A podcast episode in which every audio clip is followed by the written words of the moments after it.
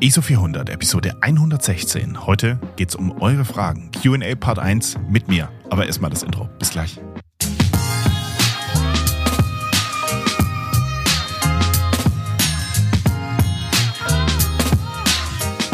Hallo, hallo, hallo, ihr Lieben. Heute Episode 116. Es gibt mal wieder ein QA. Arthur und ich, wir haben Fragen gesammelt, Fragen von euch eingeholt. Und die in alter Manier, wir splitten die QAs immer. Ähm, jeder macht dieses QA individuell. Das finde ich immer ganz cool. Dann kann jeder seine Meinung preisgeben. Und ähm, wir haben dann nochmal die Möglichkeit, eventuell in einer individuellen Episode, in einer zusätzlichen Episode nochmal dann zusammen drüber zu quatschen. Aber wir splitten heute, heute Part 1 des QAs mit mir. Die nächste Woche wird der Arthur dran sein. Ähm, ich freue mich unfassbar. Vielen, vielen Dank an jede und jeden, der uns Fragen eingesendet hat, entweder im Discord oder sei es über Instagram. Ja, ganz große Motivation. Ich komme gerade von einem zwei Stunden Spaziergang mit Chico. Ähm, die Wettergötter haben es gut mit mir gemeint. Heute richtig krasser Nebel. Die Sonne brach dann aber quasi durch und hat mich mit mit ein paar mit ein paar geilen Light Rays belohnt. Das war das war richtig toll, hat mich richtig gefreut. Da waren wir heute unterwegs. Ähm, endlich mal wieder fotografieren, endlich mal wieder ein paar ein paar Light Rays gehuntet. Ähm, das war sehr cool. Ich bin gerade, ich stecke gerade, ich habe es in der Pre-Show schon ein bisschen erwähnt, ich stecke gerade in den Leica Analog Experience Day Vorbereitungen. Ähm, und da kommt mir jetzt heute ein QA am Samstag, den 20. Januar um 12.58 Uhr sehr gelegen. Das ist ganz cool. Da kann ich mal ein bisschen ähm, eure Fragen abarbeiten und mich ähm, ja, um mich mal von der Vorbereitung ein wenig drücken und ein wenig ablenken.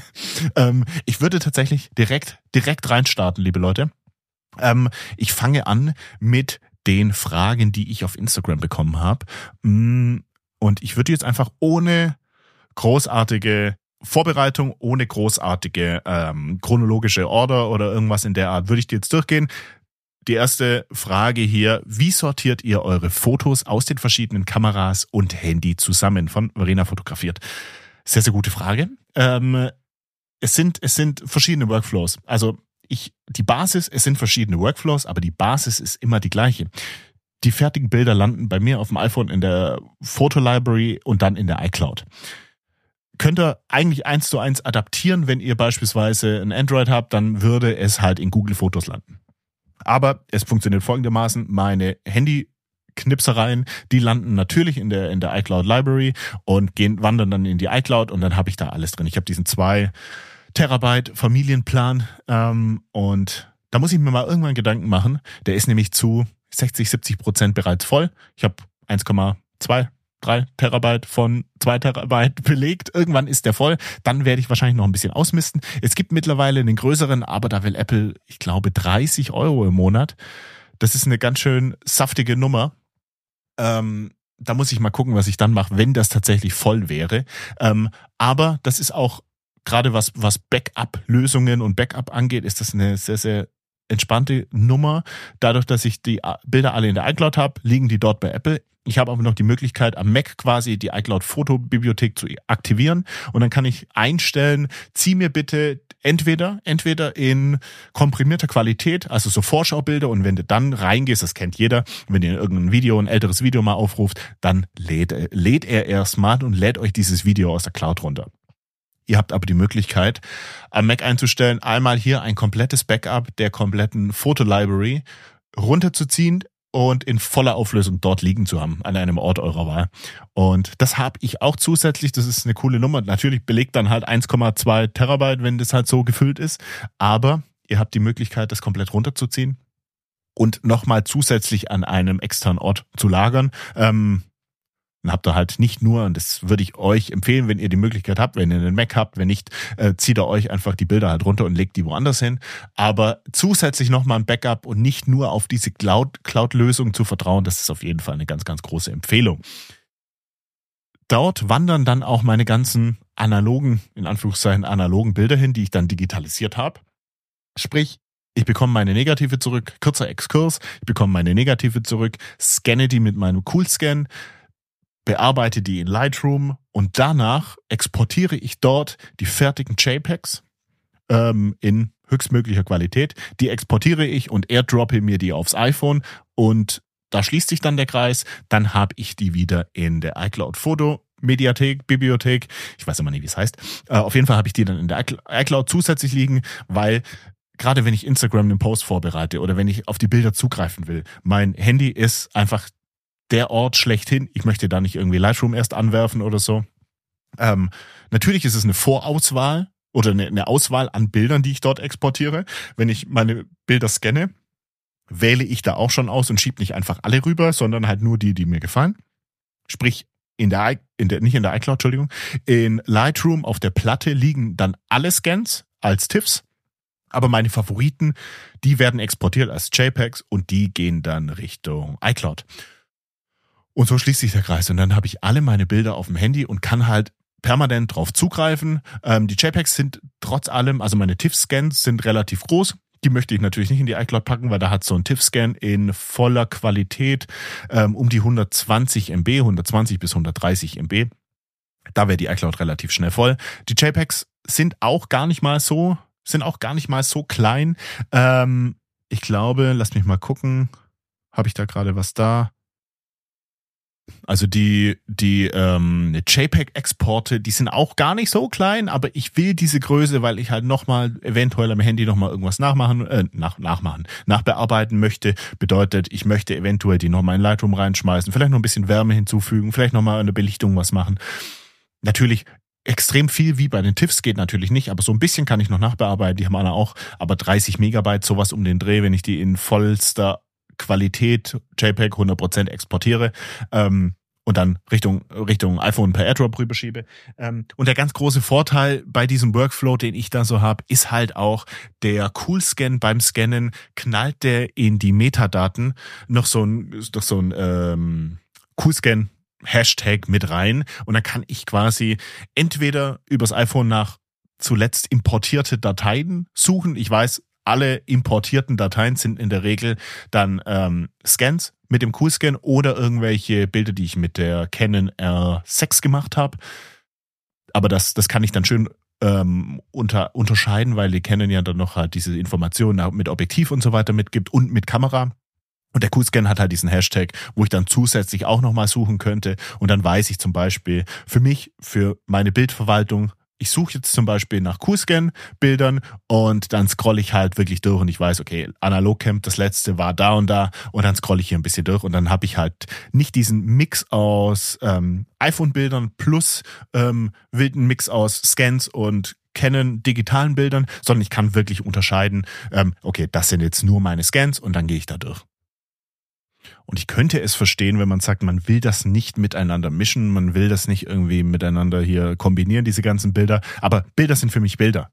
Klar, ich habe die Möglichkeit, dann nachher nochmal schön, schön danach zu suchen. Und ich würde, wenn ihr wirklich strebermäßig unterwegs sein wollt, ähm, das Negative Lab Pro Lightroom Plugin, das gibt euch ganz, ganz, ganz, ganz viele Möglichkeiten. So als Tipp von meiner Seite gibt euch krass viele Möglichkeiten, ähm, Metadaten in eure analogen Bilder reinzupacken. Wenn ihr da Streber seid, dann könnt ihr quasi, während ihr die Bilder in Lightroom habt, da noch reingeben, das habe ich mit der M6 aufgenommen, das habe ich mit der Kamera aufgenommen, dieses Objektiv am so und so vielten und so weiter und so weiter.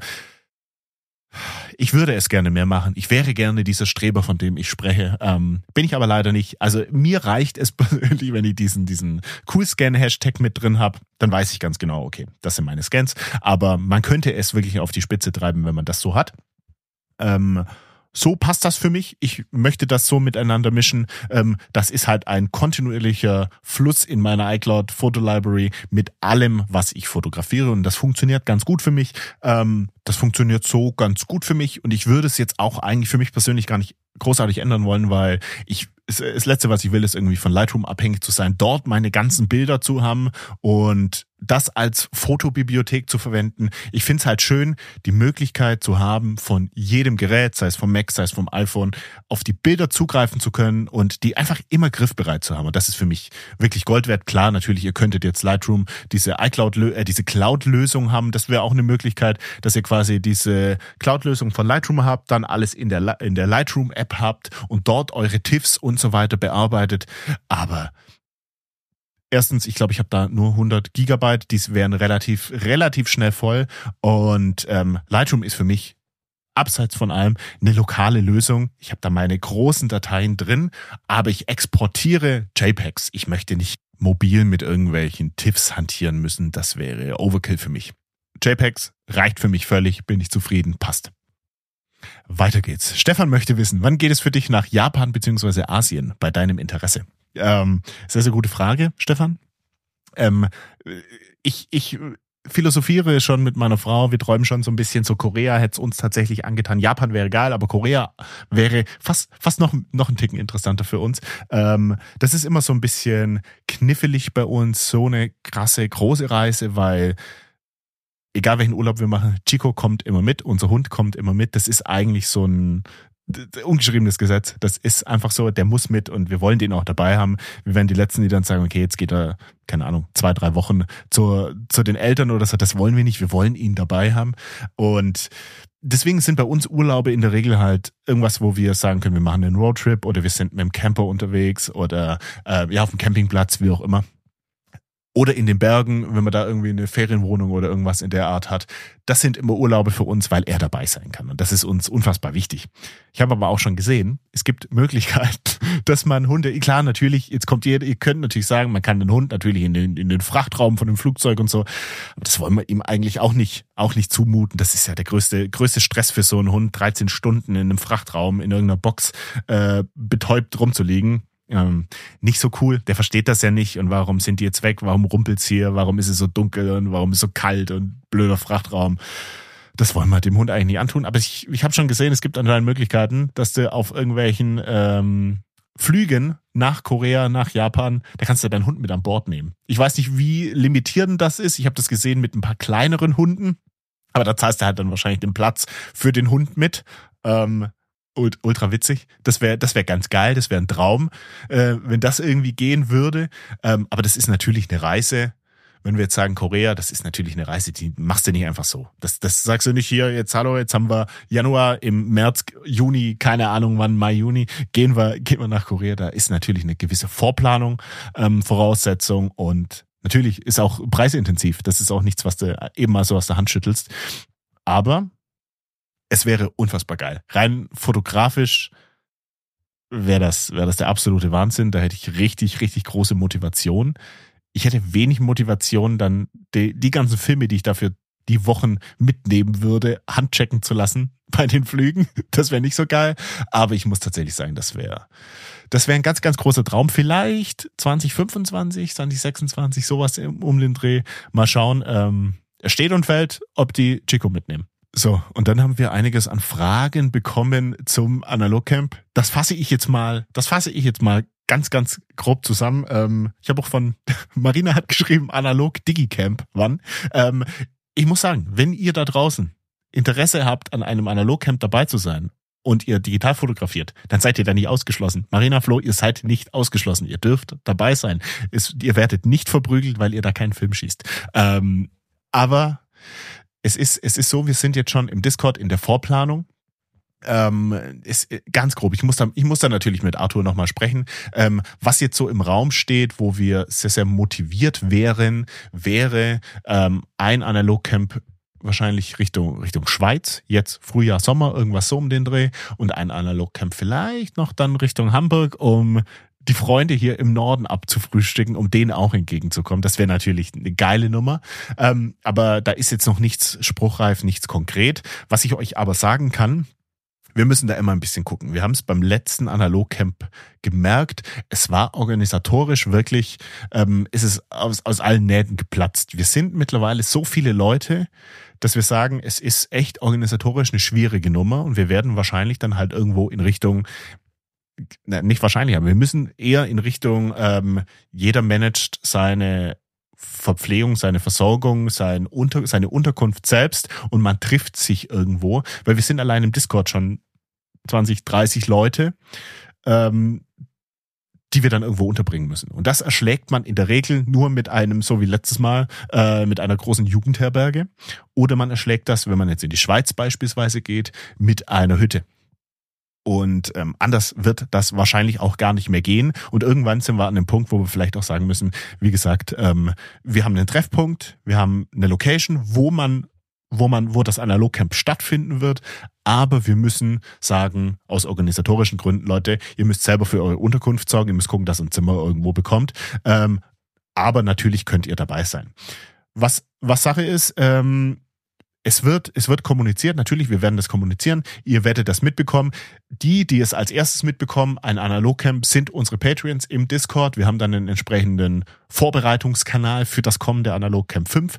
Wenn ihr da keine News verpassen wollt, dann checkt unbedingt mal ISO 400 Plus auf Patreon ab. Da könnt ihr für 5 Euro im Monat dabei sein, da bekommt ihr Zugriff auf den Discord und ihr bekommt natürlich Zugriff auf ISO 400 Plus Zusatzcontent.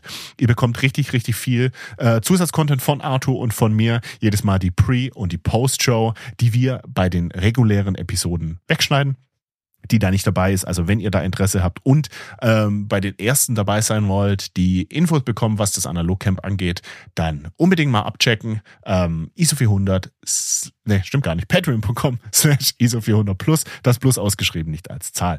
Ähm, soweit zum Analogcamp. Dann eine eine Frage, wo ich ein Tränchen verdrücken muss.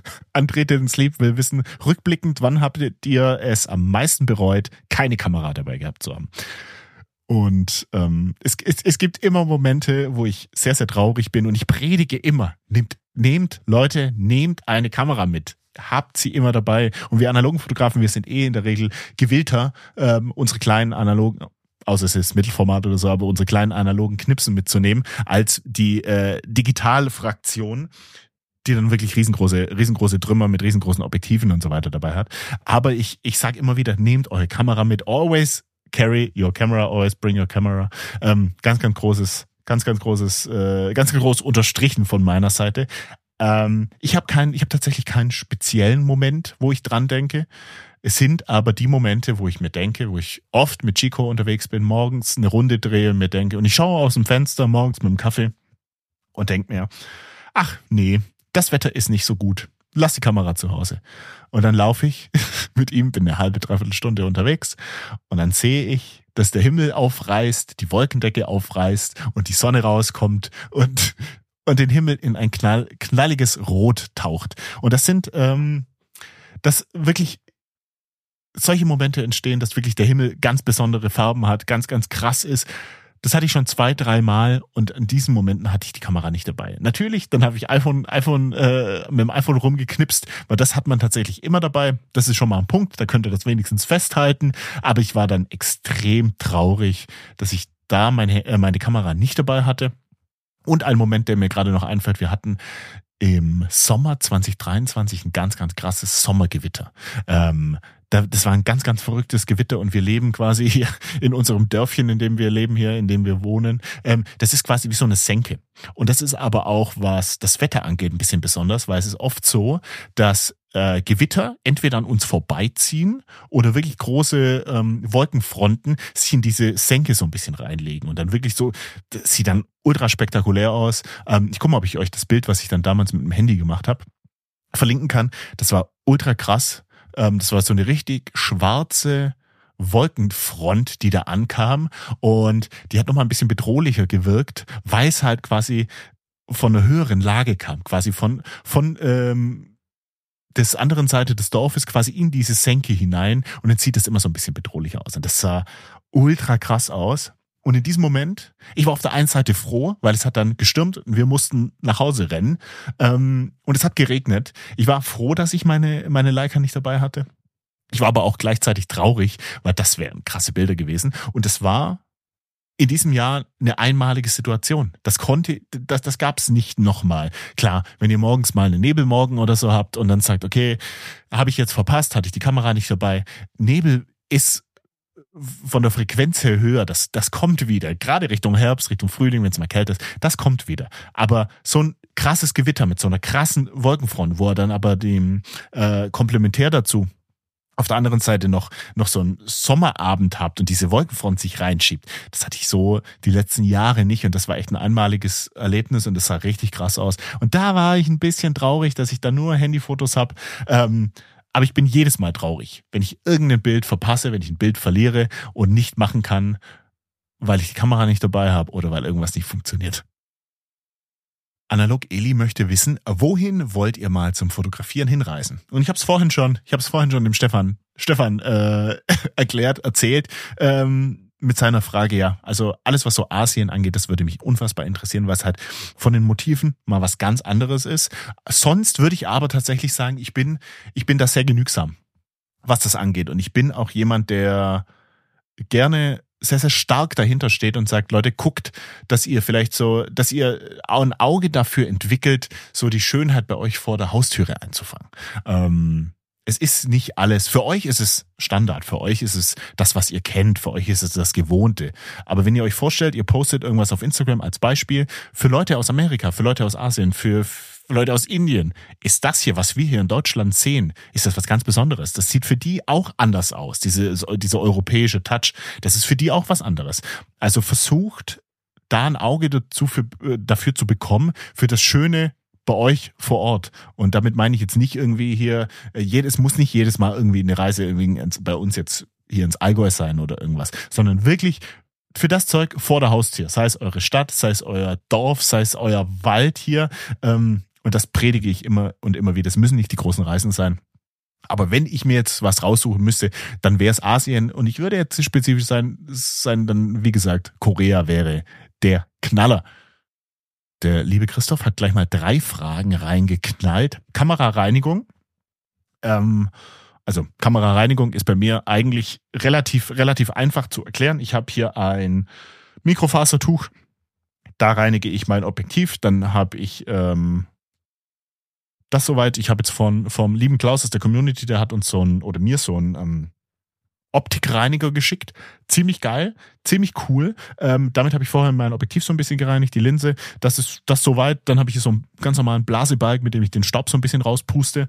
Ähm, das gleiche gilt dann für den Rest der Kamera. Da gehe ich eigentlich jedes Mal, wenn ich fotografieren war, bin, gehe ich da mit dem Mikrofaser drüber, was mir ganz oft passiert.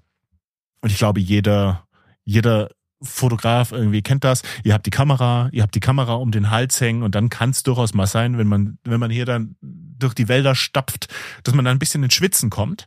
Und es ist ganz oft so, dass wenn die Kamera bei mir so auf Brusthöhe hängt und ich die Kamera dann zum Auge führe, dass quasi der, der Sucher so ein bisschen beschlagen ist von der Feuchtigkeit, die man so abstrahlt.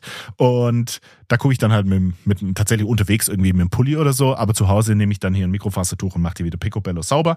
Ähm, Wenn es aber dann halt um wirklich CLA, Reinigung, Wartung geht, ähm, ja. Klaus Gamber vom Bodensee, ganz, ganz große Empfehlung. Falls ihr es nicht mitbekommen habt, Klaus ist ein ganz, ganz großer Teil jetzt bei uns aus der Community, ähm, der nimmt rege am Discord teil. Der ist da wirklich ein ganz, ganz großer, ganz, ganz großer Part und gibt uns auch im Discord immer wieder, immer wieder Behind-the-Scenes-Möglichkeiten und zeigt uns, was er gerade für Kameraschätzchen auf der, auf dem Operationstisch hat. Und also CLA, wenn ihr mal eine Kamera habt, die einfach nur, auch nur gewartet, nicht mal irgendwie problembehaftet ist, sondern wirklich einfach gewartet werden muss, Klaus Gamber vom Bodensee. Ich verlinke euch mal alles. Dann könnt ihr euch das angucken, wenn ihr da Bedarf habt.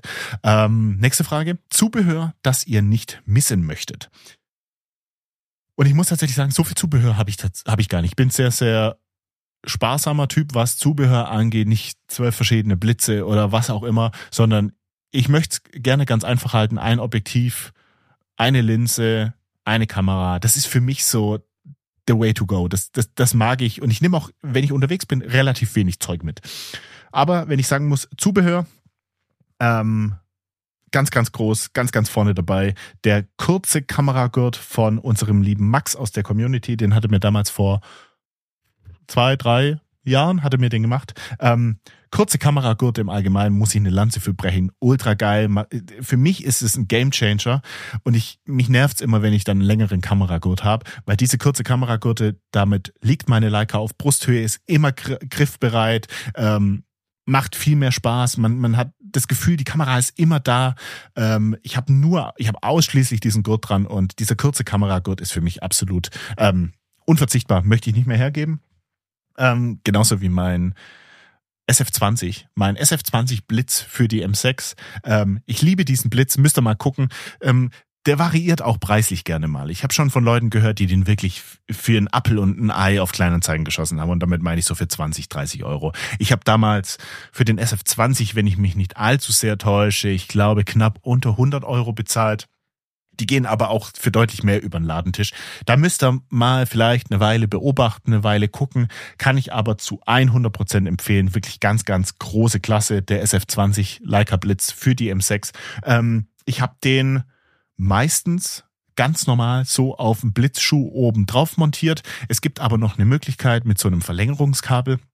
Ich habe mir damals eins von, das ist ein Nikon-Verlängerungskabel, ähm, müsst ihr euch mal einlesen da gibt's halt nur ein paar, da müssen die Kontakte müssen halt passen. Die Pins müssen halt passen, dass quasi das Blitzsignal an den Blitz weitergeleitet wird über dieses Kabel und dann seid ihr halt ein bisschen flexibler unterwegs. Dann könnt ihr halt den, den Blitz frei, frei in Anführungszeichen bewegen ähm, und habt da ein bisschen mehr Möglichkeiten. Das soweit zum Blitz, wirklich, wirklich große Klasse. Und dann wird bei mir zubehörtechnisch die Luft schon relativ dünn, aber ich muss sagen, ein Zubehör, welches wirklich für mich, welches sich in den letzten Jahren herauskristallisiert hat als wirklich top, top, top Zubehör, was jeder so einfach mal mitnehmen kann, was sehr günstig ist, wo man nicht sagen kann, Autoknips, egal in welcher Variation, der absolute Knaller. Wir sind damals draufgekommen, weil wir, ich, ich weiß es schon gar nicht mehr, ich müsste mal die Folge nachhören. Wir sind draufgekommen, weil wir den Bedarf dafür hatten. Wie wir aber letztendlich zu diesem Autoknips kamen, ich, ich weiß es schon gar nicht mehr. Aber der hat sich so bei uns in der Community hier, in der analogen Community, definitiv etabliert. Und mit Variationen meine ich entweder den Autoknips, den man ins Gewinde selbst schraubt, oder den Autoknips, welcher einen Kabelauslöser auslöst. Ähm, für jeden, der es nicht weiß, Autoknips ist quasi ein kleines mechanisches Gerätchen, ähm, was eure jede Kamera zu einer Kamera mit einem Self-Timer macht. Ähm, es gibt zwei Variationen, es gibt verschiedene Modellreihen, aber es gibt grundlegend zwei Variationen. Einmal schraubt ihr diesen Autoknips, müsst ihr mal googeln, schraubt ihr diesen Autoknips in euer Kameraauslösegewinde rein und der fährt quasi so einen kleinen Stift nach unten und drückt den Shutterbutton eurer Kamera. Alternativ, den habe ich im Einsatz, ist ein Autoknips, ähm, der ein bisschen anders funktioniert. Der hat ein kleines, so eine kleine Schiene, die ausfährt und in diese Schiene könnt ihr quasi euer äh, Shutter Release Kabel einspannen. Und dann ist es tatsächlich so, dann fährt er kein Stift raus, sondern er fährt diese Schiene wieder zurück und drückt dann quasi parallel gleichzeitig mh, mm, euren, euer Kabel Release runter. Und ähm, das ist für mich der absolute Hammer, weil ich kann mein, ähm, ich, ich habe einen Self-Timer an der, an der Leica plötzlich, kann Bilder von mir selbst machen, wenn ich mich nochmal in eine Situation reinbegebe, wenn ich da nochmal ein bisschen mich fotografieren möchte. Ähm, das ist ganz cool und die Teile sind unfassbar günstig. Also ich habe jetzt den geschossen für, ich glaube, 12 Euro inklusive Versand bei Kleinanzeigen. Ähm, den, den ich davor hatte, da habe ich ein bisschen Lehrgeld bezahlt konnte der Typ wahrscheinlich auch nichts für. Der hat nicht funktioniert. Da war irgendwas im Innenleben, im Inneren war da locker lose und deshalb hat der den Stift nicht rausgefahren.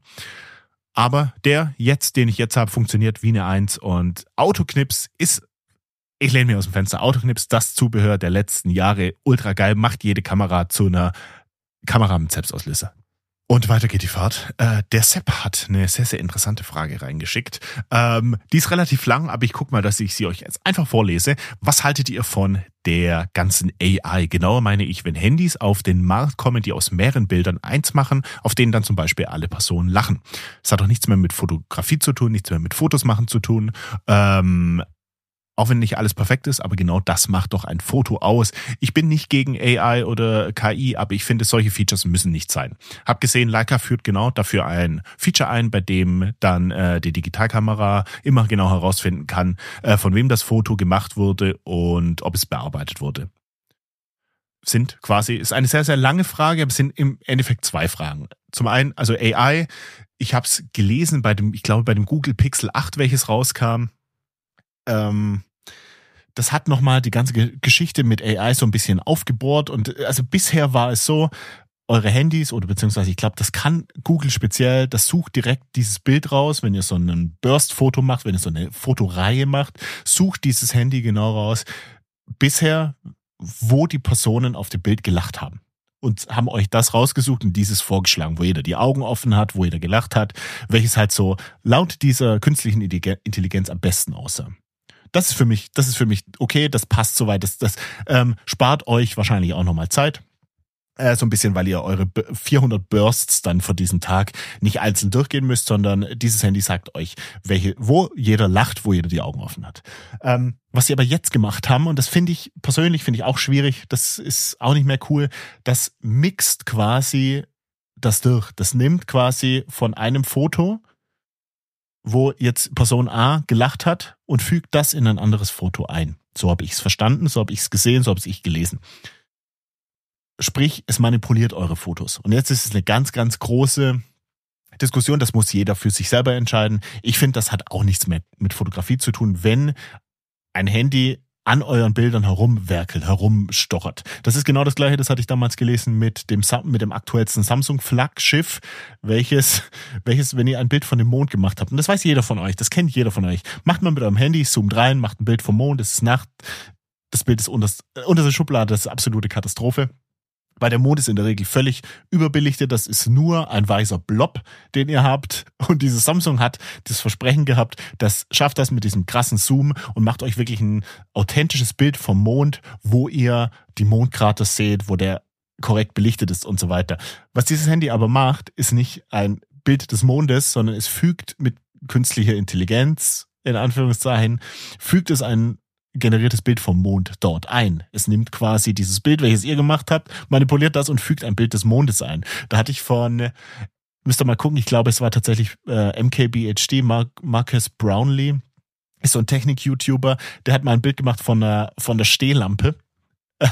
Und da hat das Handy auch gedacht, das wäre der Mond und hat dann dort dieses, dieses Bild des Mondes eingefügt. Und das ist, ist Banane. Also ich bin da auch definitiv kein Freund von, wenn, ähm, wenn so künstliche Intelligenzen zu viel, zu viel reingrätschen. Ähm, ich bin auch kein Freund von dieser ganzen AI-Fotografie. Es gibt viele Leute, die da ein bisschen hängen, hängen geblieben sind, was das angeht. Ich sehe viele Fotografen, die das machen, ähm, die wirklich nur noch AI-Zeug posten und früher rausgegangen sind, fotografiert haben und reelle Momente eingefangen haben und jetzt nur noch AI-Zeug posten. Und das finde ich nicht nur fragwürdig, das finde ich, das hat nichts mehr mit Fotografie zu tun. Ich finde das, ich finde AI hat zu 100 Prozent seine Daseinsberechtigung. Ähm, gerade was alles, was ChatGPT angeht und so, was sich da getan hat in den letzten Jahren, das ist unfassbar. Das ist wirklich unfassbar und das erleichtert vielen Leuten die Arbeit und ich finde das auch cool. Ich finde auch sowas mit diesen diese Bildgenerierung finde ich ultra cool mit Journey und Co. Das hatte uns unseren ISO 400 Sticker generiert. Das finde ich mega. Das finde ich cool. Aber für mich verschwimmt das sehr stark und nee, muss ich anders sagen. Für mich ist das eine harte Grenze, wenn Leute mit künstlicher Intelligenz Bilder kreieren, die aussehen wie Fotografie. Das kannst du machen, alles cool, aber das hat für mich nichts mit Fotografie zu tun. Diese Menschen gibt es nicht, diese Momente gibt es nicht und das, das, das Fotografie ist für mich ein Einfangen von Momenten, welche draußen bestehen. Es ist nicht nur das Foto, das finale Foto ist ähm, der Rede wert. Nicht nur das ist entscheidend, sondern auch dieser ganze Prozess ist entscheidend. Ich finde, diese Erinnerungen, diese Momente sind ja entscheidend. Ich stehe morgens auf, ich ich kämpfe mich aus dem aus dem warmen Bett raus ins Kalte, ins Dunkle und äh, fahre irgendwo hin, wandere irgendwo hin, damit ich einen Sonnenaufgang miterleben kann. Und darum geht's um Erlebnisse, um Zeug zu erleben, wenn ich zu Hause sitze und dann einen Prompt in äh, Midjourney eingebe und da spuckt mir ein wunderschön, ein tolles Bild. Die Bilder sind, das würde ich, kein Mensch von uns könnte das mehr unterscheiden, wenn das niemand sagt. Aber diese Momente gibt es nicht. Du erlebst nichts mehr. Das ist, das, das ist der ganz, ganz große Punkt. Ich, ich möchte Fotografie erleben. Ich möchte diese Momente erleben. Ich möchte mit meinen Freunden draußen sein. Ich möchte Bilder machen, wenn ich mit meiner Frau im Urlaub bin, wenn mein Hund ins Wasser rennt. Das sind Momente, die ich festhalte aus meinem Leben, wo ich mich zurückerinnern kann. Aber AI ist nichts, nichts, woran ich mich zurückerinnere. Das ist einfach ein Prompt, den ich eingegeben habe, wo eine künstliche Intelligenz mir ein Bild ausspuckt. Und das ist für mich, das hat für mich keinen Wert. Das ist, das ist, ja, das ist nichts wert. Und ähm, deswegen, Fotografie muss auch nicht perfekt sein. Deswegen, äh, es muss nicht immer dieses perfekte Bild sein, wo jeder in die Kamera guckt, wo jeder lacht, wo wo, wenn die Augen offen sind, ist natürlich nicht schlecht, aber wo, wo alles perfekt ist, das muss es doch gar nicht sein. Diese Imperfektion, ich glaube, deswegen fotografieren wir auch analog. Dieses Imperfekte, dieses Natürliche, dieses Ungestellte, das ist das, was ich liebe an der Fotografie und das will ich haben. Und ich will nicht, dass AI mir da irgendwas reinrechnet. Punkt. Ähm, was ganz cool ist, dieses, dieses Feature, da müsst ihr euch mal einlesen. Ich bin da jetzt kein Experte. Ich habe hab das mal in einem Artikel gelesen. Das war es aber auch. Ähm, die machen so ein Feature, dass man gucken kann ähm, über die, ich glaube, das ist über die Metadaten oder so, oder die Kamera sagt euch das, ähm, ob das wirklich ein echtes Bild ist, wann das gemacht wurde, das ist so, also um quasi Bilder fälschungssicher zu machen, dass nicht irgendjemand sagen kann, okay, das Bild habe ich jetzt hier in diesem Krisengebiet gemacht, was auch immer, sondern ähm, du hast da nochmal eine Möglichkeit, weil die Kamera dir verifiziert, dass du wirklich mit dieser Kamera das Bild gemacht hast. Das finde ich ein cooles Feature, dass es das gibt. Ich finde aber auch schade, dass es das geben muss. Ähm, ich kann mir aber halt vorstellen, durch diese ganze Bilderflut, dieses künstliche, künstlich generierte Zeug, ähm, was immer besser wird, wird. Am Anfang konnte man das noch krass unterscheiden. Man konnte doch krass unterscheiden, ja, okay, das sieht man doch, das ist künstliche Intelligenz, äh, pipapo. Ähm, mittlerweile ich sehe da keinen Unterschied mehr. Also es gibt Leute, die können das so gut mit diesen Prompts, man sieht keinen Unterschied mehr. Und ich finde, schade, dass ich finde es gut, dass es das gibt, dass man so eine Verifizierung hat über die Kamera, das was Leica da macht. Ich finde aber schade, dass es geben muss. So. Und weiter geht die Fahrt. Äh, ein anderer Stefan aus dem Discord möchte wissen, er fände es spannend, wenn wir beschreiben würden, wann und wie wir welchen Film in welchen Situationen auswählen. Ähm, wir erwähnen das zwar immer einzeln, aber er fände das in kompakt sehr gut. Ähm, so, schwierige Frage. Ich muss sagen, ich, ich bin, ich bin da, ich will nicht sagen faul, aber ich bin sehr, sehr froh, was mir Portra 400 oder Portra 800 geben. Diese Abwechslung, diese diese, diese Flexibilität von einem Portra 400 finde ich unfassbar spannend und unfassbar toll. Und ich bin Mensch, wenn ich mich mal so auf was eingeschossen habe, wenn ich mal irgendwann eine Routine drin habe, dann bin ich sehr, sehr schwer davon wieder loszubringen. Und ich muss sagen, so geht es mir tatsächlich mit Portra 400. Portra 400 gibt mir alles, was ich fotografisch auf Film brauche. Ich habe einen sehr, sehr lichtstarken Film ich habe einen Film, den ich sehr, sehr gut überbelichten kann. Ich habe einen Film, der mir in schwierigen Situationen, Gegenlicht und so weiter trotzdem tolle Ergebnisse gibt. Und ich habe einen Film, der mir genau diesen Look gibt, den ich haben will, weil ich möchte diesen Portra-Look haben. Und den gibt mir halt Portra 400 beziehungsweise Portra 800. Ich muss sagen, mein Main Driver, wenn ich, wenn mich jetzt jemand fragt, Flo, ein Film dein Leben lang, brauchen wir nicht überlegen, Portra 400. Und deswegen bin ich da vielleicht ist Arthur, das, das wird spannend. Arthur ist da wahrscheinlich anders. Der mixt mehr, der, über, der variiert mehr, was seine Filmauswahl angeht. Ich muss aber sagen, ich, ähm, bei mir ist immer ein bisschen Variation, kann ein bisschen Variation mit drin sein, aber meine sichere Bank ist Portra 400 und das ist der Film, den ich zu ich wirklich 80, 90, vielleicht sogar ein bisschen mehr Prozent, ähm, immer wähle, weil das ist mein absoluter Lieblingsfilm und deswegen wähle ich nicht viele unterschiedliche Filmstocks jetzt kommt's. Aber das ist bei mir ein sehr, sehr bewusster Prozess, dass ich dann sage, zum Beispiel, heute habe ich einen sehr, sehr lichtstarken Tag. Heute ist ein Sommertag oder heute jetzt, heute hätte ich es machen können tatsächlich, wobei im Wald ist es immer ein bisschen schwierig. Heute scheint die Sonne, es ist ein sehr, sehr heller Tag. Im Wald ist es aber teilweise ein bisschen schwierig, weil da brauche ich teilweise auch diese, gerade mit meinem 90er Elmar C, was halt die kleinste Blende von 4 hat, da brauche ich, ISO 400 ist da schon gut. ISO 800 wäre noch cooler, aber ich habe gerade keinen Portra 800 da. Deswegen muss ich sagen, ähm, ISO 400 sichere Bank für mich. Wenn ich aber einen Sommertag habe, wenn ich einen hellen Tag habe und ich weiß, ich bin nicht in irgendwie im Wald drin, sondern ich habe hier wirklich eine, eine Szene außerhalb, dann auch gerne Gold.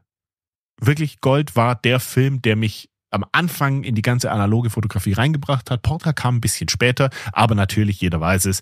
Dreierpack Gold, 7,99 Euro. Ich glaube, das haben viele von uns geschossen. Und das ist auch der Film, den meine Oma, meine Oma hat den immer geschossen und ähm, ich fand den schon farblich immer, immer toll, schon damals. Alles, was sie gezeigt hat, meine Oma ist die Königin der äh, Kodak Gold 7,99 Euro Ära. Ähm, sehr, sehr toller Film und ich muss auch sagen, ich muss für Gold, für Kodak Gold eine Lanze brechen. Ich habe schon die Momente erlebt, dass ich Filme hier gescannt habe. Ich habe den Gold drin gehabt und ich habe dann so geguckt, dachte ich mir, okay, was, was ist denn das jetzt? Krass, sieht unfassbar toll aus. Was, was ist denn das für ein Film? Und da war ich mir sicher, dass es Portra ist. Und dann habe ich den Film aus dem Scanner raus und dann war es Kodak Gold. Und das ist der kleine Bruder von Portra 400, der teilweise echt glänzt. Und das ist wirklich ein toller Film. Aber das ist für mich eine, wie die Fotografie, wie vieles in der Fotografie, eine Bauchgeschichte. Wenn ich Bock auf diesen Film habe, dann wähle ich ihn aus. Und so genauso geht's mir mit Ekta. Und Ekta ist für mich nochmal ein bisschen limitierender. ISO 100, da brauche ich gutes Licht. Da muss ich motiviert sein, da brauche ich die Szenerie und dann sag ich, und genau, von der sicheren Bank Portra gehe ich weg, wenn ich viel Licht habe. Wenn ich viel Licht habe, dann gehe ich in Richtung Ekta, dann gehe ich in Richtung Gold. Sobald es ein bisschen knifflig wird, dann gehe ich zurück zur sicheren Bank, dann gehe ich zurück zu meinem Star, dann gehe ich zurück zu Portra. Dann weiß ich, was ich bekomme. Ich weiß mittlerweile, ich habe so viel Portra geschossen, ich weiß, was mir dieser Film gibt. Ich weiß, wie ich mit diesem Film umgehen kann. Ich weiß, was passiert, wenn ich ihn ein bisschen unterbelichte. Das funktioniert trotzdem alles. Und ich weiß mit meinem Setup, was ich rausbekomme. Und diese Sicherheit, diese, dieses Selbstbewusstsein, das habe ich in anderen Filmen halt nicht so stark wie mit Portra, weil ich die halt nicht so ja, in hoher Frequenz schieße. Wo ich aber sagen muss, und dann wieder Bauchgefühl. Ab und zu denke ich mir, ich gehe jetzt fotografieren und dann dann, dann packt es mich und dann denke ich mir schwarz-weiß. Und es war ganz schön. Ich muss sagen, es war nicht Film. Es war nicht Film, es war die M10D vom Klaus Gamba, als ich damals meine, meine M6 bei ihm im Service hatte und er hat mir seine M10, was habe ich gesagt? M10D habe ich glaube gesagt. M10M, M10 Monochrom. Und er hat mir die in die Hand gedrückt und dieser eine Tag wirklich nur schwarz-weiß fotografieren, das ist für mich, ich könnte nicht immer schwarz-weiß mich auf Schwarz-Weiß limitieren, das wäre für mich schwierig, weil ich sehe alles in Farbe und ich liebe Farbe. Ich liebe Farbe. Das könnte ich nicht. Aber das war für mich wieder so ein Moment. Ich habe ein Fotoalbum in meiner iCloud-Bibliothek und das heißt M10M Bodensee. Und das sind die Bilder, die ich dort gemacht habe. Und ich war mit den Bildern unfassbar zufrieden, weil es ist einfach Schwarz-Weiß ist eine andere Herangehensweise an die Fotografie. Und das habe ich da wieder gemerkt. Und ich will es immer mehr machen. Ich sage immer, Flo, mehr Schwarz-Weiß. Aber wenn ich dann natürlich die direkt die Wahl habe, wenn ich die Wahl habe zwischen Schwarz-Weiß und Farbe, wird für mich persönlich Farbe immer gewinnen, weil das ist das, wie ich sehe. Und ich liebe es, ähm, gerade so, so Light Rays und so, das in Farbe, diese diffusen Töne, dieses, dieses Pastellige, ich liebe das einfach. Und deswegen gewinnt für mich Farbe sehr, sehr oft. Es ist aber umso schöner, wenn ich dann wirklich mal aus einem, aus einem Bauchgefühl raus sage, jetzt mache ich Farbe, ähm, äh, Entschuldigung, jetzt mache ich Schwarz-Weiß. Und ich bin immer wieder überrascht, wie toll die Bilder dann sind. Aber das ist ein Bauchgefühl. Um die Frage jetzt wirklich so schön abzurunden, Arthur wird wahrscheinlich mehr dazu sagen können, weil er mehr experimentiert. Er hat ja auch das Analog-Held-Abo. Ich bin aber ein Typ Mensch. Ich möchte weniger experimentieren. Ich habe gern meine safe Bank. Ich, ich habe gern den Portra, wo ich weiß, was ich bekomme. Das gefällt mir sehr gut. Wenn ich dann aber mal ganz wild bin, dann lege ich mal ein Gold ein oder ein Ektar, weil das sind tolle, tolle Filme. Das sind tolle Filme, die in manchen Situationen bestimmte Ergebnisse äh, liefern, best mir bestimmte Ergebnisse geben. Aber ähm, ich bin Typ Mensch. Ich liebe Portra und ich bin Vorsitzender des Portra Fanclubs Süddeutschland. Als nächstes kommt eine Frage von Norman, die ein bisschen in die gleiche Kerbe schlägt. Er möchte von uns wissen, er, er sagt aber gleich parallel, er hat noch 80 Folgen vor sich und entschuldigt sich, falls, falls das schon verwurstet wurde. Aber ich kann mich nicht erinnern, dass wir schon mal wirklich im Detail darüber gesprochen haben. Er würde gerne wissen, welche Firmen denn, also so ein Überblick von uns, welche Firmen denn aktuell auf dem Markt noch Film herstellen, also eine kleine Übersicht der uns wichtigsten Filme außer Portra. Und das ist, das schlägt für mich persönlich in die gleiche Kerbe. Ähm, für jemand, der viel Portra schießt, ist alles drumherum ein bisschen schwammig. Kodak ist halt der Platzhirsch, das muss man sagen. Ich bin sehr, sehr traurig. Muss ich ich habe noch zwei Rollen dort. Dass der Fuji C200 eingestellt wurde, das ist für mich so, da könnte ich jedes Mal ein kleines Tränchen verdrücken. Das ist sehr, sehr traurig. Es war ein unfassbar toller Film ähm, der C200, also nicht der neue C200, der ja eigentlich nur Gold ist, sondern der damalige Fuji C200, das war ein krass toller Film, da habe ich vielleicht eine Handvoll Rollen geschossen und ich kann mich immer noch erinnern, wie ich in den was der DM? Ich glaube, es war der DM. Ich bin in DM reingelaufen. Ich würde mich jetzt anders entscheiden. Da lag der, das ganze Regal war voll und ich habe, glaube zwei Rollen gekauft oder drei. Ich bin mir nicht mehr sicher und der hat damals, glaube 5,99 Euro gekostet. Und das ist vielleicht drei Jahre oder so her. Wenn ich mich jetzt da in diesem Moment zurückversetzen könnte, ich würde das ganze Regal leer räumen, aber schade. Das war ein sehr, sehr toller Film und das wäre für mich, Fuji war immer so der, die Balance zu Kodak. Das war immer ganz toll. Ähm, genauso wie der 400H, das, das war für mich anfangs auch ein absoluter Kodak, äh, ja doch, Kodak Portra-Ersatz. Ähm, aber das ist einfach nichts mehr, wo wir uns drauf verlassen können. Der C200 ist nicht mehr da, den gibt's nicht mehr. Der Pro 400H hieß es, gibt's nicht mehr. Ab und zu sehe ich immer wieder noch Angebote, wo man den Film herbekommt. Ich habe hier auch noch eine Packung Mittelformat rumliegen. Sehr toller Film, sehr toller Film, macht echt Spaß, aber es ist halt nichts, wo wir uns wirklich drauf verlassen können. Und was man halt merkt, es sprießen sehr, sehr viele kleine Startups, kleine Firmen aus dem Boden, die Film herstellen. Ähm, bestes Beispiel, was ich jetzt halt habe in, in, in meiner Reichweite war der Candido, die mir damals die Candido-Kamera auch geschickt haben. Ähm, krasser, krasser Film, aber es ist halt ein äh, neu verpackter Motion Picture Film. Es ist halt Candido 800 ist halt wirklich ein, es ist halt ein Cinestill. Ähm, da wisst ihr, was er bekommt.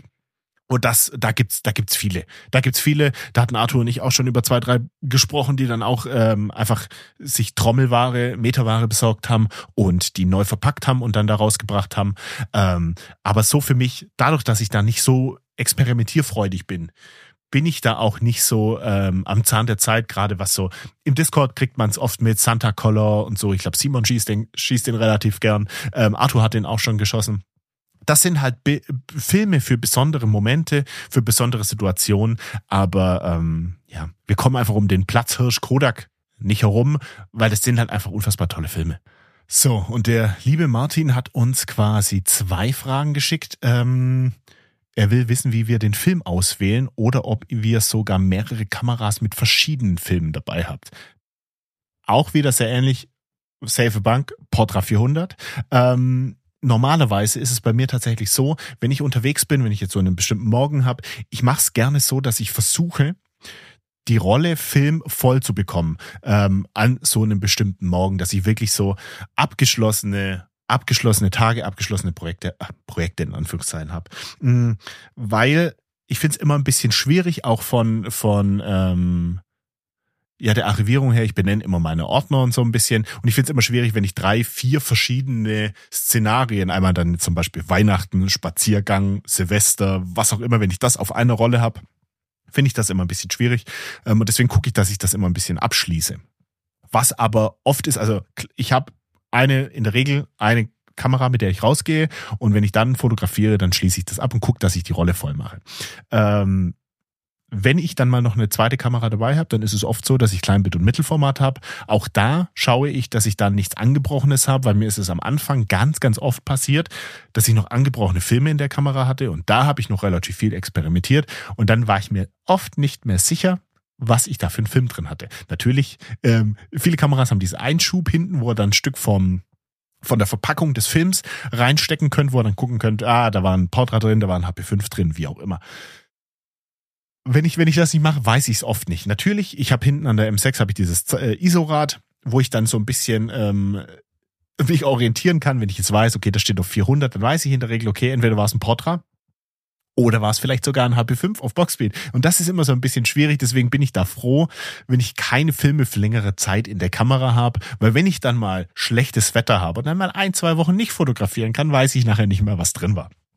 Ähm, da, das ist immer so ein bisschen schwierig. Ähm, zudem würde der Martin gerne noch wissen, ähm, das hatten wir schon mal, ich glaube, wir hatten sogar eine relativ große Folge, was Belichtungsmessung angeht.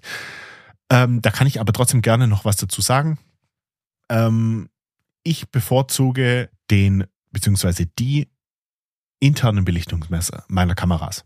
Das kann variieren, wenn eure Kamera ja natürlich keinen internen Belichtungsmesser hat. Äh, Arthurs Canon hat keinen, Arthurs Pentax hat keinen. Ähm, wenn ihr keinen internen Belichtungsmesser habt, kommt ihr um eine externe Messung nicht herum. Was ich immer empfehlen kann, Sekonic L308 ist dieser kleine Texas Instruments Ta äh, Taschenrechner, genau. Dieser kleine äh, Plastikbomber ähm, an Belichtungsmesser ähm, hat für mich immer sehr, sehr gut funktioniert. Ist ein tolles Teil, ist meiner Meinung nach absolut überteuert für das, was er macht. Ihr könnt euer Handy auch hernehmen, haben wir auch schon oft verschiedene Apps und so ähm, empfohlen. Aber als externer Belichtungsmesser ist es immer ganz schön, wenn ihr da was dabei habt, wenn ihr den Bedarf habt. Ich bin froh, dass meine Kameras einen internen Belichtungsmesser haben, also die Mamiya 7 und die Leica M6. Die äh, Mamiya RZ67 hat das nicht. Da bin ich gezwungen, extern zu messen. Und da ist es ganz schön, wenn man die dabei hat, äh, die, den Sekonik dabei hat und da dann schön extern messen kann. Ähm, die internen funktionieren super. Ich weiß, wie ich belichten muss und ich bin viel schneller als mit einem externen Belichtungsmesser. Ich habe den drin und das ist, war für mich auch damals der Grund, von einer M4 auf die M6 abzugraden, weil es ist einfach so ein unfassbarer Bequemlichkeitsfaktor, wenn ihr den Belichtungsmesser in der Kamera habt und M6 und Mamiya 7, die Belichtungsmesser sind toll. Die, die funktionieren perfekt. Ähm, die sind sehr, sehr rudimentär, sehr, sehr simpel, aber das, was sie machen, machen sie wirklich ausgesprochen gut. Also wirklich super. Ähm, und ich würde einen internen Belichtungsmesser jederzeit dem externen vorziehen. Was dann natürlich noch kommt, ist bei der, bei den, bei den ähm, Rangefinder-Kameras, das Wort fiel mir gerade nicht ein, bei den Rangefinder-Kameras ähm, die Möglichkeit, äh, Zone-Focusing zu betreiben. Und das ist eine coole Nummer. Das ist aber nichts, was ich jetzt zum Beispiel bei meiner Art der Fotografie, ich sag's mal Landscape, ähm, was ich hauptsächlich mache bei Landscape-Fotografie, großartig einsetzen kann, beziehungsweise auch einsetzen möchte weil ich habe in der Landscape-Fotografie die Möglichkeit, wenn ich Landschaften fotografiere, habe ich die Zeit. Ich habe die Zeit, ähm, immer wieder vielleicht auch eine Messung zu machen oder halt in der Situation eine Messung zu machen. Da bin ich nicht drauf ähm, angewiesen, Zone Focusing zu betreiben. Ähm, für jeden, der es nicht weiß, es gibt, es gibt Möglichkeiten, die Objektive, ähm, ich habe jetzt hier meine M6 parat, die Objektive haben eine Skala draufgedruckt. Und die, die, Objektive sind ja voll, voll manuell, die Objektive auf der Mamiya als auch auf der Leica sind voll manuell. Und diese Skala zeigt mir quasi, je nachdem, wann ich, wie, wie ich das Objektiv bewege, ob ich jetzt äh, nachfokussiere oder weit fokussiere, zeigt die mir eine Entfernungsskala an. So als Beispiel, ähm, dieses Sonnenfocusing sagt mir jetzt zum Beispiel, wenn ich jetzt eine Blende 8 wähle, habe ich als Beispiel, wenn ich hier die, wenn ich den Fokus Punkt auf die Mitte stelle oder den, den Fokus-Knupsi auf die Mitte stelle, sehe ich jetzt zum Beispiel, ich habe bei einer Blende 8 alles scharf von circa einem Meter bis drei Meter. Je weiter ich die Blende schließe, desto mehr ist scharf. Ähm, bedeutet zum Beispiel bei einer Blende 16 hätte ich jetzt in dieser Fokuseinstellung einfach auf der Mitte ähm, hätte ich jetzt bei der Blende 16 alles zwischen 0,8 Metern und 10 Metern scharf. Das müsst ihr euch mal vorstellen. Wenn ihr jetzt also ordentlich Licht habt und ihr seid jetzt auf der Straße unterwegs, in der Stadt und sagt, ich will jetzt mal ein paar Menschen fotografieren, ich will jetzt ein bisschen Street machen. Und ihr habt einen schönen sonnigen Tag, dann ist das der Jackpot schlechthin, weil ihr müsst mit der Leica hier nicht oder die Leica nicht ständig zu eurem Auge führen, um zu fotografieren, sondern ihr könnt mit diesem Zone Focusing fotografieren. Und jetzt Win-Win, jetzt habt ihr so einen kurzen Kameragurt auch noch und habt die Kamera auf Brusthöhe. Dann guckt, schielt ihr einfach mal runter, ihr habt ja genug Licht, ihr seht alles zwischen 0,8 Metern und ja, kommt hin, bisschen mehr als 10 Metern ist scharf.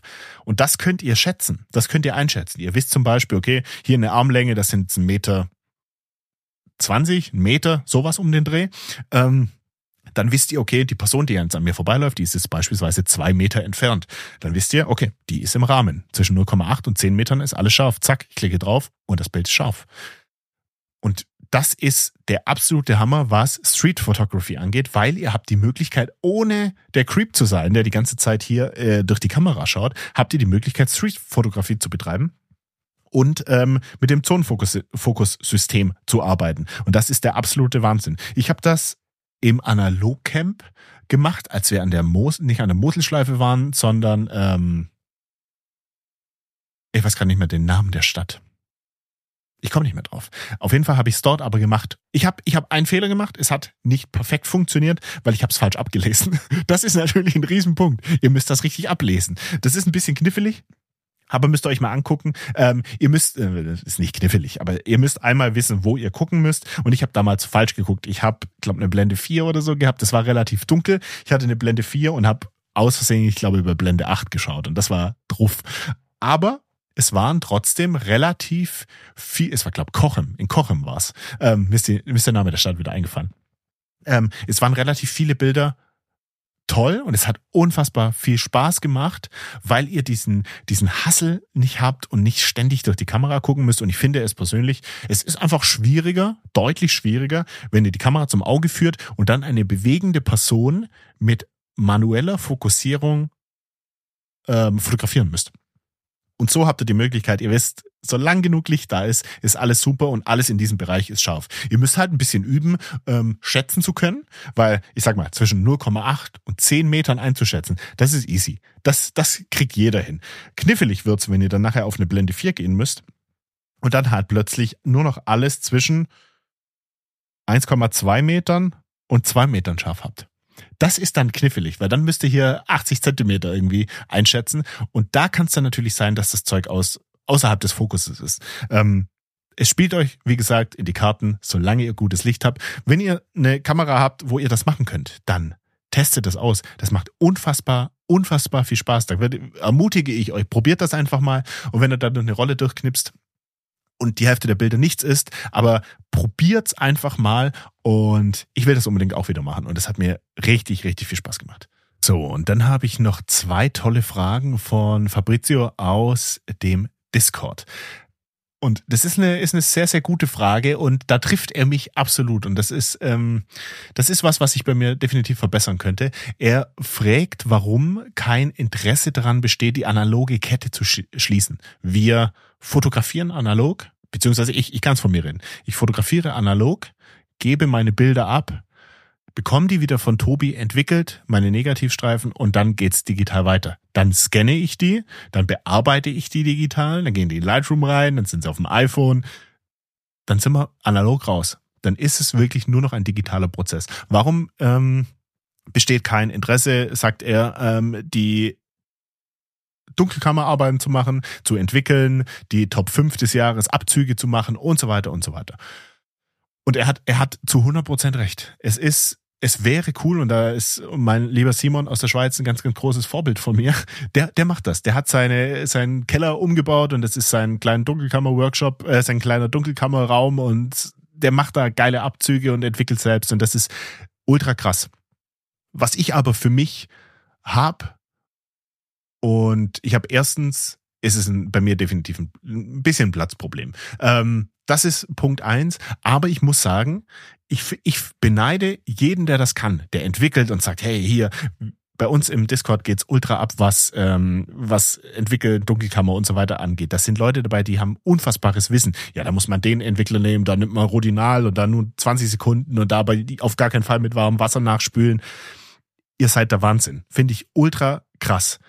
Aber ich für mich, Florian, ich bin an dem Punkt, wo ich mir denke, die Zeit, die ich jetzt habe, jetzt bin ich, jetzt bin ich noch einigermaßen jung, jetzt bin ich noch, kann ich noch unterwegs sein, jetzt kann ich noch wandern, jetzt kann ich noch fotografieren draußen, jetzt kann ich mich noch bewegen, jetzt kann ich noch jeden Tag in den Wald raus und Fotos machen. Ich möchte diese Zeit, die ich habe, damit, damit füllen, Fotos zu machen dieser, dieser Prozess mit Entwicklung, Abzüge und so weiter, den finde ich un unfassbar spannend. Aber das ist nichts, was mich jetzt großartig reizt.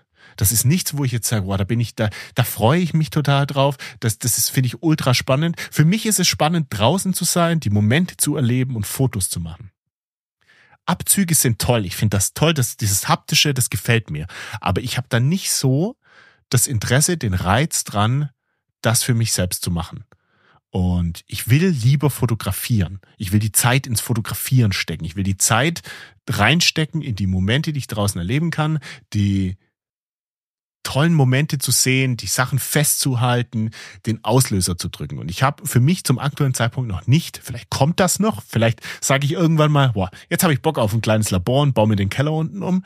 Ähm, aber zum aktuellen Zeitpunkt bin ich da nicht so, dass ich sage, ich könnte da für mich persönlich so viel rausziehen, wie ich aus der Fotografie ziehe. Und ähm, ja, wie gesagt, vielleicht ändert sich das mal, aber zum aktuellen Zeitpunkt bin ich lieber der, der draußen ist und die Light Race huntet. Und das ist für mich, das fühlt sich für mich auch gut an. Und ich gebe den Entwicklungsprozess an die Profis wie Tobi von Urban Film Lab, da gebe ich das hin, da weiß ich, dass das passt. Und das ist für mich auch schön. Das ist für mich so, wie die safe Bank zu haben Richtung ähm, Richtung Film. Ich weiß, mein Portra 400 gibt mir das. Und ich weiß, Urban Film Lab gibt mir eine super klasse Entwicklung und gibt mir meine Filmstreifen zurück. Und ich weiß, alles ist super. Und das ist für mich bequem und das ist für mich toll. Vielleicht muss ich mich mal in dieses kalte Wasser werfen, vielleicht muss ich es mal machen. Ähm, aber ich bin zum aktuellen Zeitpunkt, bin ich da nicht so, ich bin da nicht so gehypt. Ich bin gehypter, was die Fotografie angeht. So, und die zweite Frage von Fabrizio, die finde ich auch spannend. Ich hoffe, dass ich sie richtig verstanden habe. Ähm, er meint, um seine eigene Kreativität zu fördern, sollte man versuchen, Dinge zu fotografieren, die man noch nicht gesehen hat. Denn wenn man nur das fotografiert, was man schon gesehen hat oder was man im Kopf hat, an Motiven, an Komposition, an Bildaufbau, dann ähm, kopiert man ja in kopiert man ja nur das, was andere schon gemacht haben, beziehungsweise das, was man selbst schon gemacht hat? Sehr, sehr gute Frage, Fabrizio. Ähm, Punkt eins: Ich glaube, man sollte sich sehr, sehr viel mit Fotografie von großen Fotografen umgeben. Und dann sage ich jetzt wirklich sowas wie Joel Meyerowitz, äh, Saul Leiter und so weiter und so weiter. Ähm, damit sollte man sich umgeben, weil so hat man die Möglichkeit, Kompositionen zu lernen, gerade am Anfang habe ich mir extrem viele Fotobücher angeguckt, ich habe mir sehr viel YouTube angeguckt, ich habe mir sehr viel Zeug von Fotografen angeschaut, die ich bewundere. Und da habe ich dann auch Kompositionen gesehen, auf die ich so selbst nicht gekommen wäre. Und das ist ein Punkt, der dann unterbewusst mitspielt. Du siehst Zeug von einem anderen Fotografen, findest das ganz toll, kannst vielleicht noch gar nicht erklären, warum du das toll findest. Aber wenn du dann in der Situation bist und fotografierst, dann rufst du das ab. Dann rufst du solche Sachen ab und erinnerst dich an so Kompositionen und kommst dann auf so Kompositionen, auf die du sonst nicht gekommen wärst. Und das ist auch das, was ich immer meine, so dieses, ich, ich gestalte Kompositionen anhand von Bauchgefühl. Aber dieses Bauchgefühl ist ein Zusammenspiel aus dem, was ich gesehen habe und was mein eigener Geschmack ist. Und das ist so eine homogene Masse. Und da bediene ich mich draus. Also das, was mir gefällt persönlich, plus das, was ich von großen Fotografen rausgezogen habe, was mich inspiriert hat von denen. Aber zu deiner Frage, um auf deine Frage zurückzukommen, man reproduziert nur Zeug, was, was es schon gibt, was man schon gesehen hat. Da gibt es ein ganz schönes Zitat von Saul Leiter. Ähm, das finde ich, finde ich ganz schön und das passt hier gerade wie, wie die Faust aufs Auge. Er sagt, if you If you think you know enough about photography, you realize that nothing is really that new. Ich übersetze es euch. Wenn du denkst, dass du genug über Fotografie weißt, dann erkennst du, dass nichts wirklich richtig neu ist. Und ich finde, das passt in diesem Moment wirklich sehr, sehr gut. Ich kann mir nicht vorstellen, dass wir alle nehme uns jetzt mal als Community hier mit rein, ähm, dass wir alle Dinge fotografieren, die neu sind. Niemand von uns fotografiert neu. Wir leben auf einem Planeten, wo schon seit den Anfang der 1900er Jahre fotografiert wird.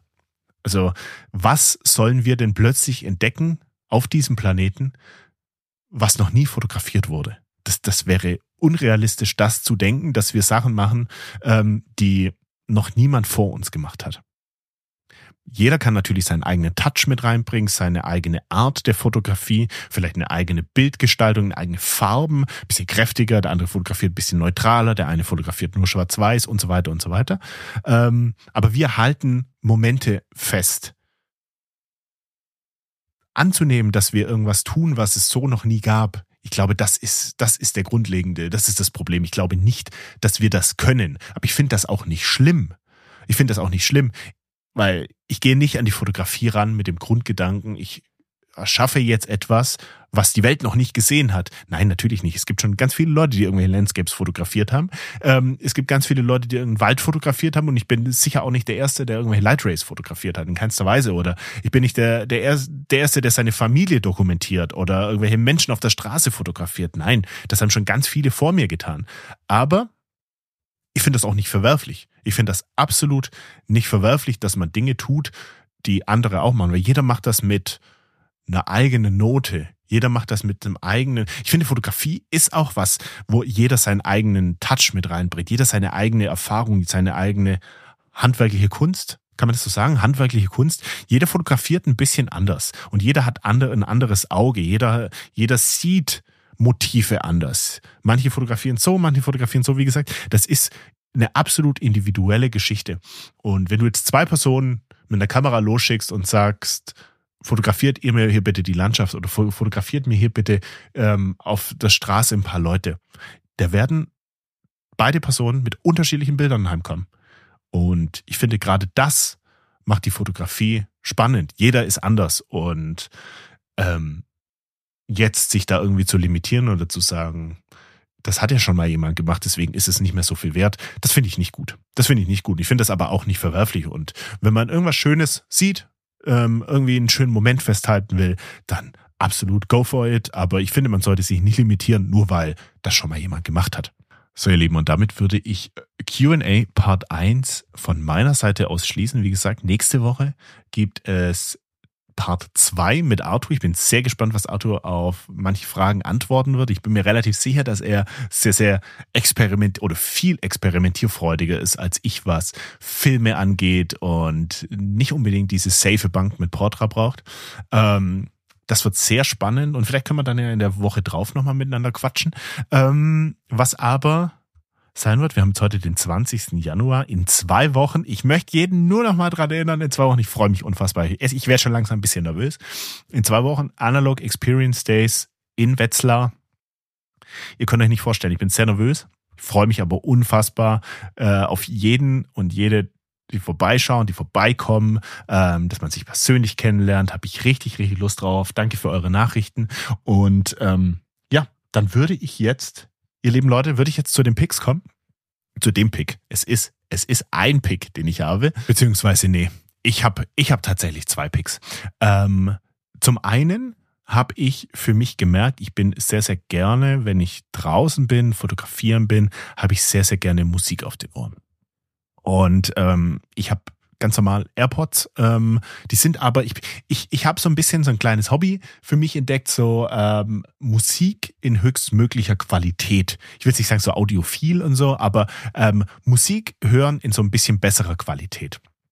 Ähm, und da bist du halt mit AirPods, was Bluetooth angeht, limitiert. Und ich habe mir vor äh, vor einer ganzen Weile habe ich mir so kabelgebundene IEMs gekauft und das sind so In-Ear-Monitors, sprich bedeutet, das sind quasi so ähm, kabelgebundene Kopfhörer, ähm, die ihr quasi in die Ohren steckt. Ähm, das sind In-Ears, die ihr in die Ohren steckt, die nicht irgendwie aufliegen oder so, aber die haben einfach nochmal eine ganz, ganz andere Qualität als alles andere, was man so kennt. Ich habe jetzt für einen Podcast habe ich ja schon relativ gute äh, Kopfhörer, diese Biodynamic DT770 die ich nur empfehlen kann. Aber das sind so Over-Ears und die kann man, äh, die möchte ich ungern mit nach draußen nehmen. Und da habe ich so IEMs, die sind halt sehr, sehr hochwertig und ähm, qualitativ nochmal eine ganz, ganz andere Nummer. Die sind aber kabelgebunden. Also Teil 1 meines Picks sind IEMs in ihr Monitors. Wenn ihr da mal Interesse habt, müsst ihr euch mal angucken. Ähm, da gibt's unzählige in verschiedensten Preisregionen und wenn man da in ein Rabbit Hole hineingeht, da kommt man auch ganz schwer wieder raus. Also es gibt IEMs auf Amazon, die kosten so 30, 40 Euro. Es gibt aber IEMs auf dem Markt, die kosten mehrere tausend Euro. Also das ist total verrückt. Da könnt ihr euch völlig verlieren. Was ich aber sagen will, ähm, IEMs, kabelgebundene Kopfhörer, ihr kommt ähm, mit den aktuellen Smartphones dann nicht mehr weit, weil die haben alle keinen AUX-Anschluss mehr. Und was ich da empfehlen kann, ist ganz, ganz günstig, wirklich. Ähm, es gibt einen, sieht, sieht nicht schön aus, fühlt sich ein bisschen lümmelig an, aber ist, ist super, hört sich wirklich qualitativ, hört sich super an. Äh, Apple USB-C auf AUX-Adapter kostet bei Amazon aktuell 8 Euro. Ich habe den für 8 Euro gekauft und der ist qualitativ, der hat auch so einen kleinen äh, Chip mit drin, ähm, einen Digital Audio Converter. Der hört sich auf jeden Fall super an. Damit könnt ihr alle, alle Kopfhörer, kabelgebundenen Kopfhörer anschließen. Ähm, müsst ihr mal gucken, der ist echt günstig und da kann man sich auch mal ein oder zwei kaufen, falls das Ding verloren gehen sollte. USB-C oder Lightning auf AUX, ähm, sehr, sehr große Empfehlung. Das Ding ist super und es hört sich ähm, qualitativ nochmal deutlich, deutlich besser an. Ähm, das als Teil 1 und als Teil 2 habe ich noch eine kleine, eine kleine App für euch, ähm, eine kleine Wetter-App für euch.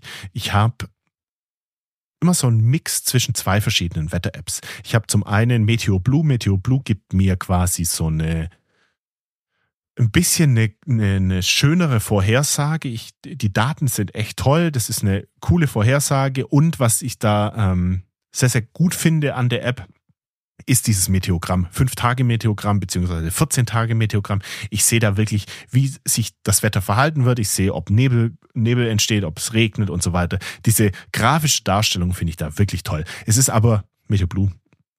Eine gute Wetter-App, aber gewinnt keinen Schönheitspreis. Und wenn ihr eine App wollt, die wirklich auf iOS wirklich der Hammer optisch, wirklich eine Eins, eine Eins mit Stern ist, ähm, ist Carrot Weather. Müsst ihr euch mal angucken, verlinke ich euch in den Show Notes. Ähm, prinzipiell eine gratis Wetter-App, wenn ihr mehr Wetterdaten, Wetterinformationen haben wollt, ist Carrot Wetter ähm, ein Abo, weil ähm, der Entwickler muss für diese Wetterdaten bezahlen bei den verschiedenen, bei den verschiedenen ähm, Dienstleistern, die die Wetterdaten hergeben. Sobald ihr da die Daten äh, die Datenqualität beziehungsweise den Anbieter der Daten, der Wetterdaten ändern möchtet. Das könnt ihr in der App machen. Ihr standardmäßig ähm, ist der Anbieter Foreca, Foreza. Ähm, wenn ihr das ändern möchtet, ihr könntet AccuWeather nehmen, äh, OpenWeather, Daten vom deutschen Wetterdienst. Äh, es gibt für Kanada speziell gibt's Environment Canada. Für Frankreich, Norwegen, Japan, Australien gibt's verschiedene Wetterdatenanbieter, die ihr dort wählen könnt. Und das unterscheidet sich natürlich dann immer so ein bisschen. Manche Anbieter sind besser, manche Anbieter sind schlechter. Ähm, aber in der Gratis-Version völlig benutzbar. Ihr habt halt ein paar Premium-Features, die ihr da nicht nutzen könnt. Aber was ich sagen muss, es ist eine wunderschöne Wetter-App, die ist richtig cool, die macht richtig Spaß zu benutzen und die hat so einen, ich sag mal, so einen besonderen, besonderen Kniff, wenn ihr die zum ersten Mal öffnet. Beziehungsweise ihr habt in Einstellungen auch noch Möglichkeiten, das entsprechend anzupassen das ist eine Wetter-App mit so einem kleinen, mit so einem kleinen äh, Roboter, der mit euch spricht. Und es kann auch mal sein, der, der beleidigt euch so ein bisschen. Ähm, und der haut dann halt teilweise Sprüche raus, wie zum Beispiel, jetzt aktuell, the sun is fucking bright. Der, da stehen halt jedes Mal, wenn ihr die App neu öffnet, kommt so ein neuer Spruch. Und das ist teilweise echt ultra witzig. Das ist teilweise wirklich ultra witzig. Ähm, und das ist aber auch das, das, das äh, Alleinstellungsmerkmal an dieser Wetter-App, dass sie euch halt auch teilweise so ein bisschen, bisschen beleidigt, äh, die ein bisschen über die Stränge schlägt und euch ein bisschen beleidigt. Aber ihr müsst euch das auf jeden Fall mal angucken, ist ultra witzig, ist echt liebevoll gemacht. Aber wie gesagt, beleidigt euch teilweise. So, und damit schließe ich Episode 116 heute. Hat mir, hat mir sehr viel Spaß gemacht mal hier über eure Fragen zu reden. Ganz großes Dankeschön an jede und jeden, der uns ähm, was geschickt hat. Das finde ich immer sehr, sehr toll, sehr, sehr groß. Großartig, dass ihr das gemacht habt. Vielen Dank. Und ihr hört dann Part 2 der QAs mit Arthur in der kommenden Woche. Wünsche ich euch ganz viel Spaß und gut Licht. Bis nächste Woche. Ciao, ciao.